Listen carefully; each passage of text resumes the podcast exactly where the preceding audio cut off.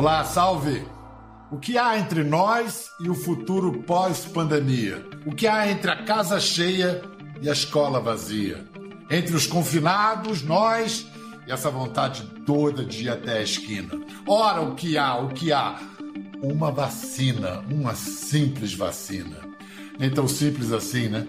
Enquanto a gente espera uma vacina que há de vir, que virá, oxalá, também pode ser muito útil saber como evitar outra pandemia no futuro.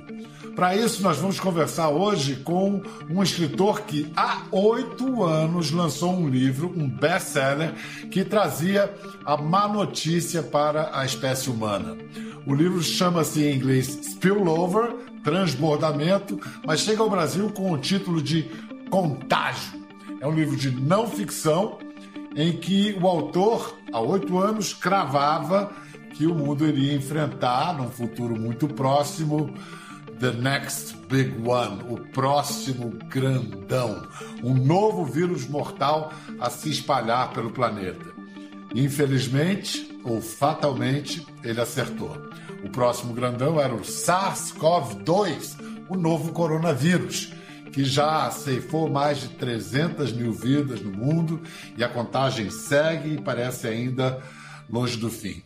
Vamos então fazer contato agora com Bozeman, no estado de Montana, nas Montanhas Rochosas, ao norte dos Estados Unidos, para falar com o autor do livro Contágio, que é um dos principais jornalistas de ciência do mundo, David Quammen. E para acompanhar e nos assessorar melhor nessa conversa de ciência, o nosso consultor científico Steven Zane também participa do papo. Well, finally, Mr. Quammen, nice to meet you. Uh, Very nice yes, to meet you, I'm Mr. David. Bial. You call me David, please. Yes, you're at home. I'm at home as well, so we, we almost intimate. Yes, yes. It looks like you've yeah. got a nice setting there. And I'm in yeah. my office with the books, and Stevens is there with his guitar. That's yeah. right. And so, eight years ago, you warned us about the next big one many, many scientists talked about. Um, there's a famous lecture uh, by Bill Gates telling that it was coming. We had all the advice and alerts, but still the world wasn't prepared. Why not? I think uh, the reason is that uh, political leaders did not want to spend the money and the political capital to prepare their countries for a pandemic that was going to happen eventually, might happen in two years, might happen in three years, and might not happen until after their term of office. And I think it was that. They, they could hear the warnings that this was coming, but the political calculation is why should I spend billions of billions of dollars on preparedness if this pandemic might not happen during my term of office. And of course, well, billions and billions of dollars is nothing compared to the cost of COVID 19.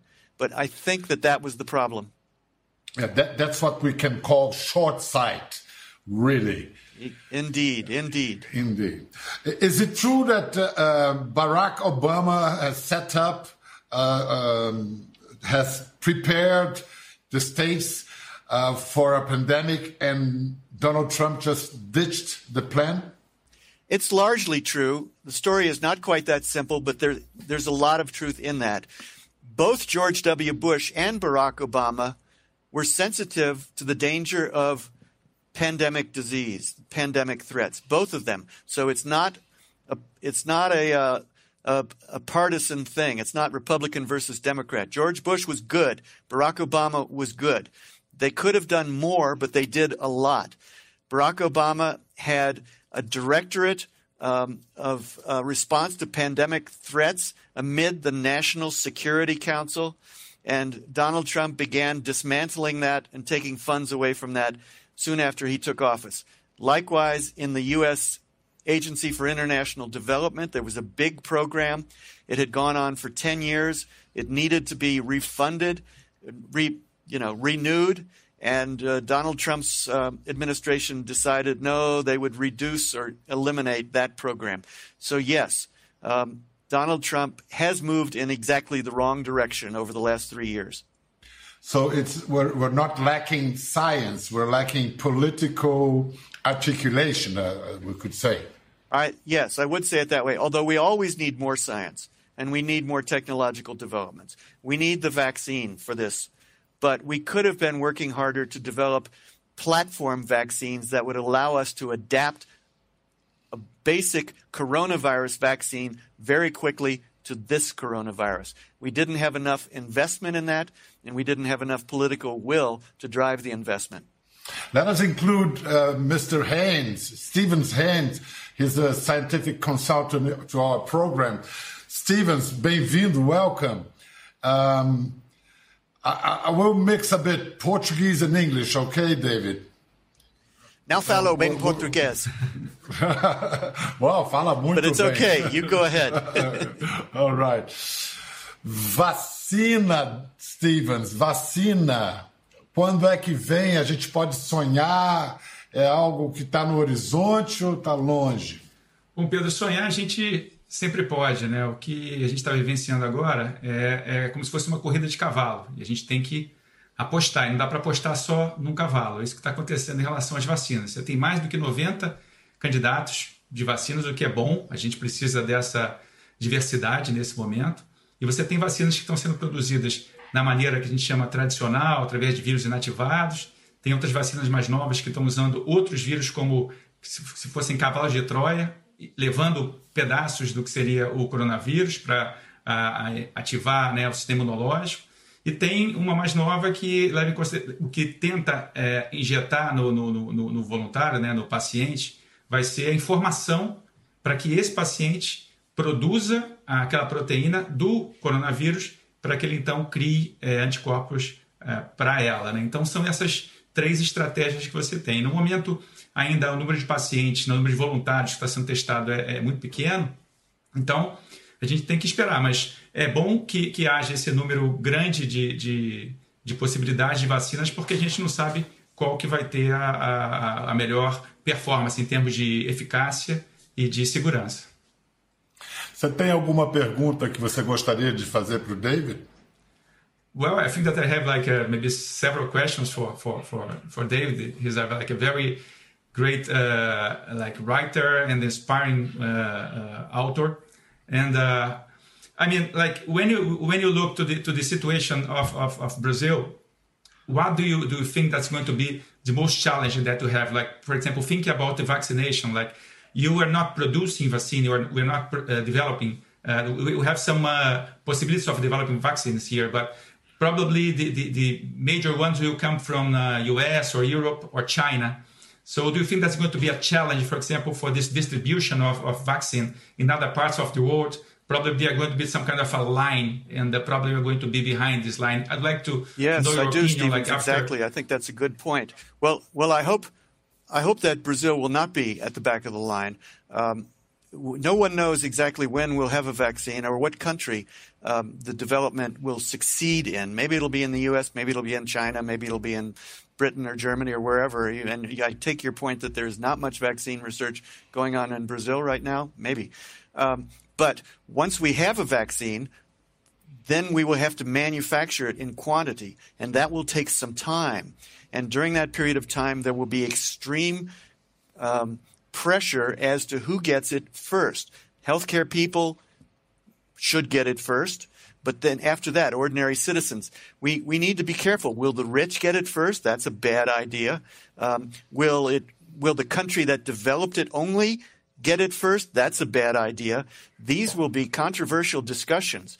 And if the vaccine is successfully developed in the U.S., because of the president we have and because of all of this America First stuff, I am concerned that he might say, well, the vaccine, every American has to be vaccinated before we're going to share our vaccine with the rest of the world. That would be terrible. That would be a bad idea.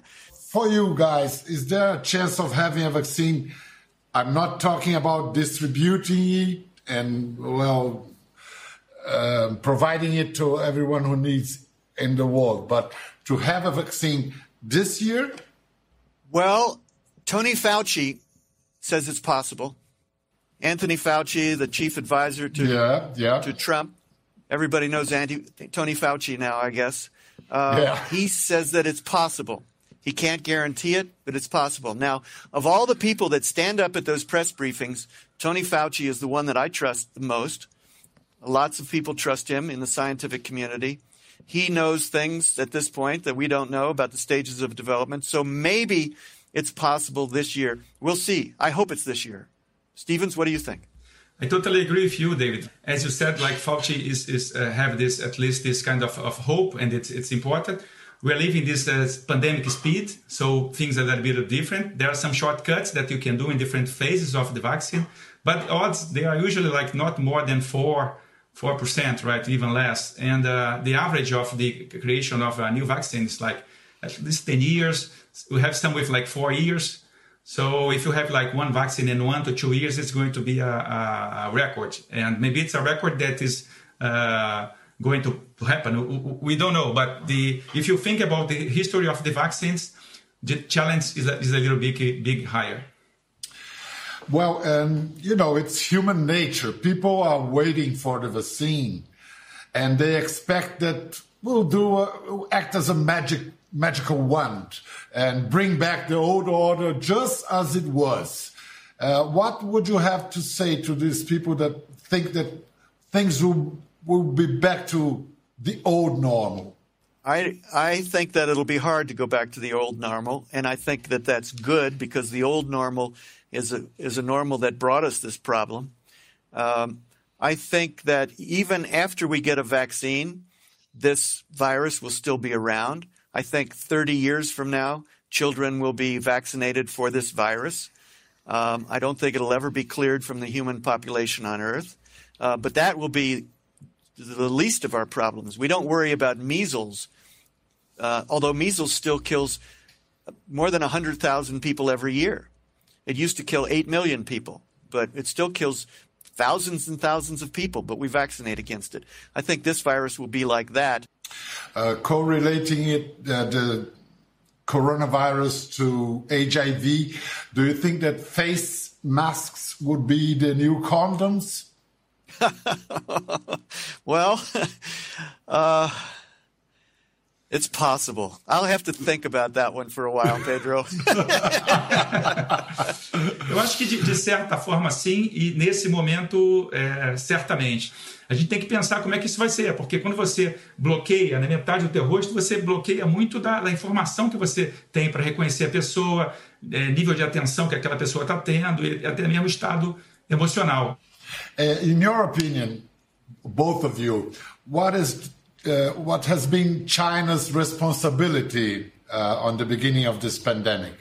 Uh, Pedro, I don't think that there is any uh, responsibility of a specific country at the moment. We we live in a society that's like very hunger for for uh, consumption. We are really threatening the, the environment, and what's happening with this kind of of virus is that like they jump from from uh, the, the the environment from the wildlife and uh, it's happening all over the world. It's happening in Brazil right now. We're having a huge problem with the devastation of the Amazon, and uh, this is one very huge uh, threat because uh, the loss of biodiversity, and David knows it better than me. It's possible to spread virus from the from the animals, from the wild animals, to the uh, society, to, to the human beings.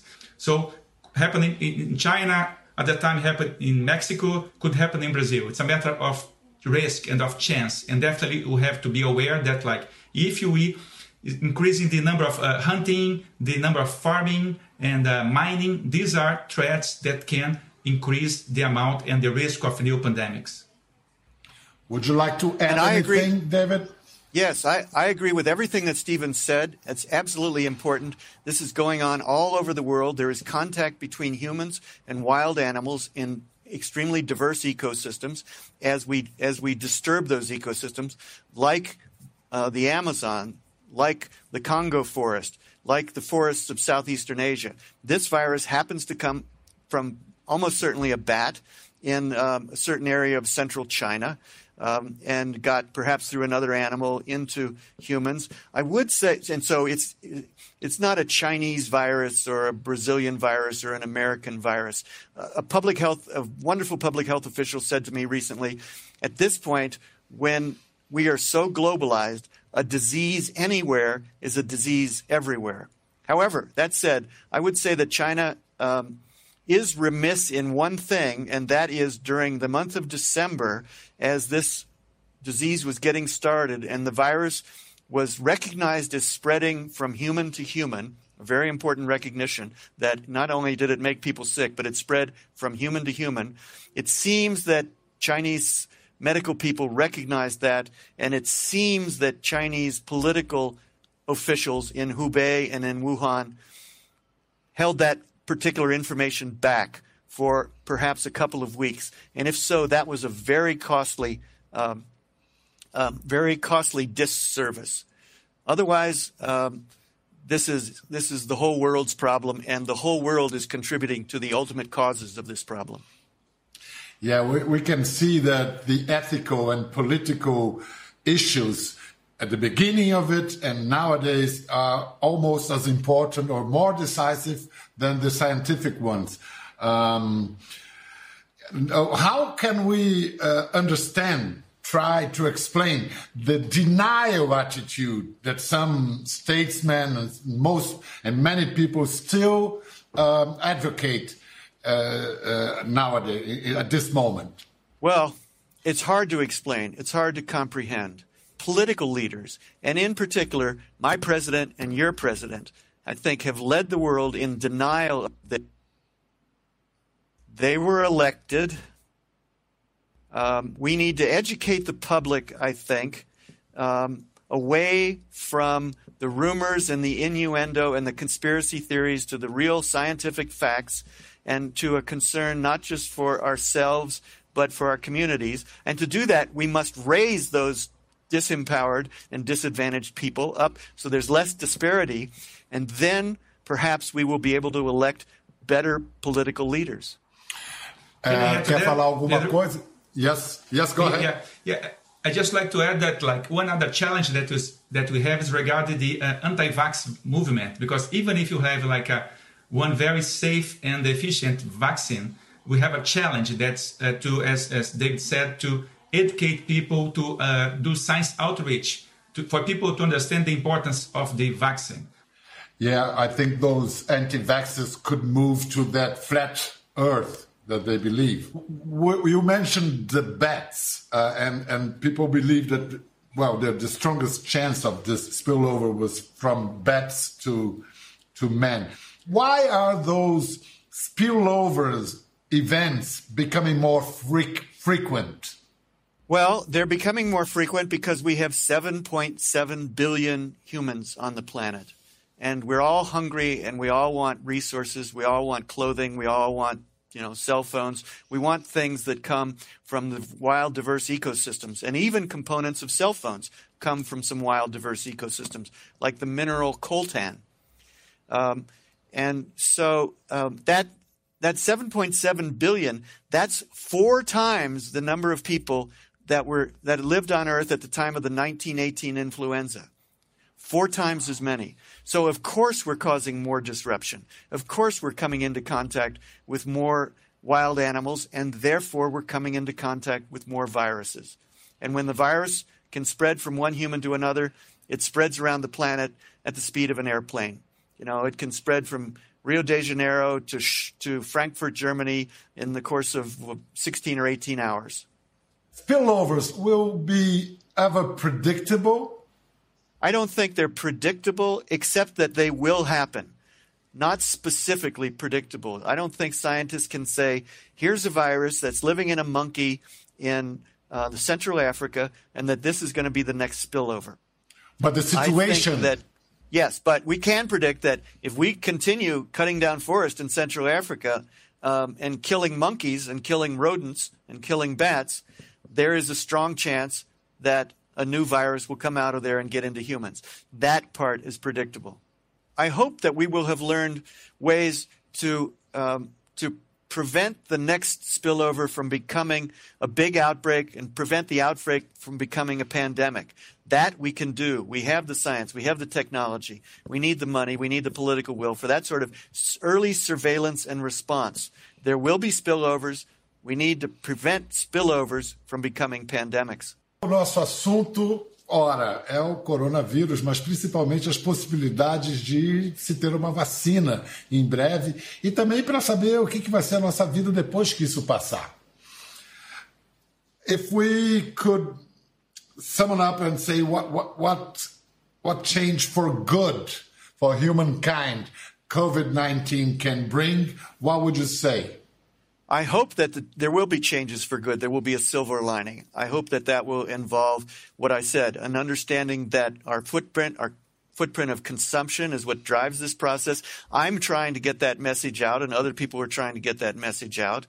Um, I think that once we can hug one another again and shake hands with one another and gather in groups with safety, I, I hope that we will appreciate the blessing of that more than ever. And I think that will be true. I think everyone um, misses that, misses the sheer physical contact that expresses emotional connectedness. I think we need that back. And when it does come back, I hope we will appreciate it for decades after this experience. E o mais importante que eu acho nessa situação toda é a questão da, da preservação da, da, da, biodiversidade e das florestas, porque essas uh, pandemias, esses vírus, eles vêm das florestas e vêm do, do, do uma, de uma relação desregrada com as florestas em relação a, a consumo de, de animais, em relação à garimpagem, em relação à pecuária, isso tudo a gente tem que pensar, porque os vírus vão continuar evoluindo, a gente tem que reduzir o risco de novas pandemias. Esse risco acaba sendo minimizado se a gente pensar e justamente usar esse momento histórico para ter um, um, normal diferente. Porque eu acho que não necessariamente a gente quer o mesmo normal depois de tudo que está acontecendo.